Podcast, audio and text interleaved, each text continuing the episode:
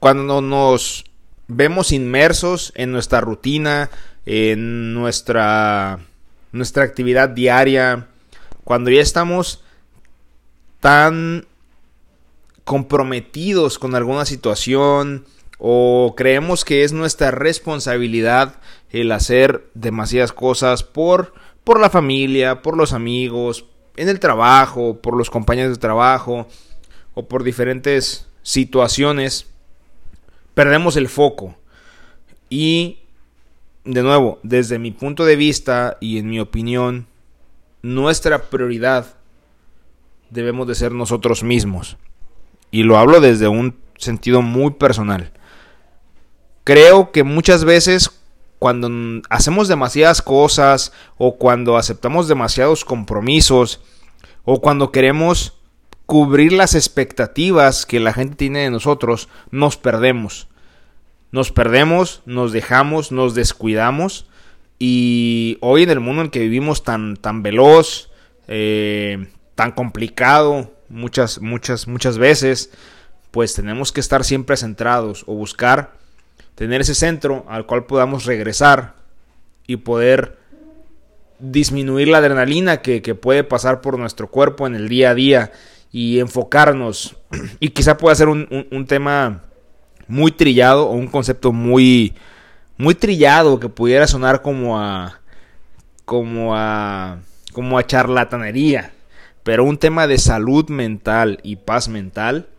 es lo más importante de nuevo, desde mi punto de vista, el hecho de que nosotros tengamos esa, esa tranquilidad de conocernos, de hacer algo por nosotros, de cuidarnos, de cuidar lo que entra en nuestra mente, de cuidar nuestros pensamientos, nos ayuda a tener un mejor desempeño y enfocarnos en lo que realmente nos interesa y nos ayuda a poder identificar nuestras prioridades y a qué o a quiénes les brindamos nuestro tiempo, porque al final es limitado, nuestro, y cualquiera de nuestros recursos, económico, tiempo, eh, algún bien, es, es, bien importante el hecho de tener esa paz mental, el saber que, que nos conocemos, que, que esa persona o esas personas o la situación merece la mejor versión de nosotros mismos.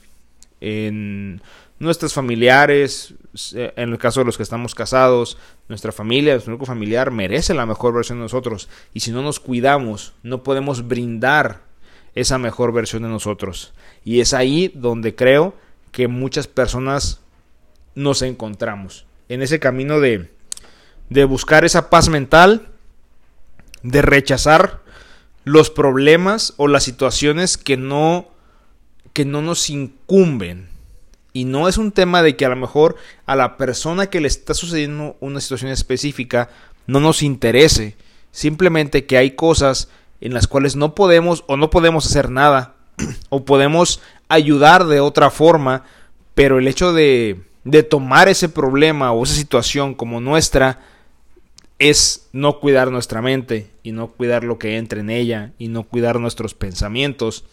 y no cuidarnos a nosotros porque al final nos contaminamos de tantas cosas que no nos corresponden que al final tenemos el saco lleno de, piedritas y nos damos cuenta de que no son nuestras de que esta situación o este problema le corresponde a la otra persona pero esa otra persona puede estar buscando su paz mental y, y, rechazando ese, problema o esa situación. Entonces es, un tema que puede ser complicado a lo mejor de, debatir, de compartir, de entender, pero conforme cuides de ti, cuides tus pensamientos, cuides tu cuerpo, porque al final de cuentas es, es lo más importante y es lo que nos mueve y es a través de lo cual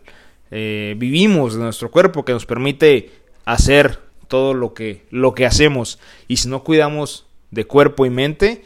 es muy complicado que podamos desarrollar nuestra mejor versión y poder dar nuestro 100% hacia las personas o las situaciones que más nos interesan. El leer, el hacer ejercicio, eh, el cuidar la alimentación, el, reunirte con personas que te, que te nutran, que te, de acuerdo a los objetivos de cada persona, obviamente, pero que, que, te aporten, es, es una parte que, que te da demasiada satisfacción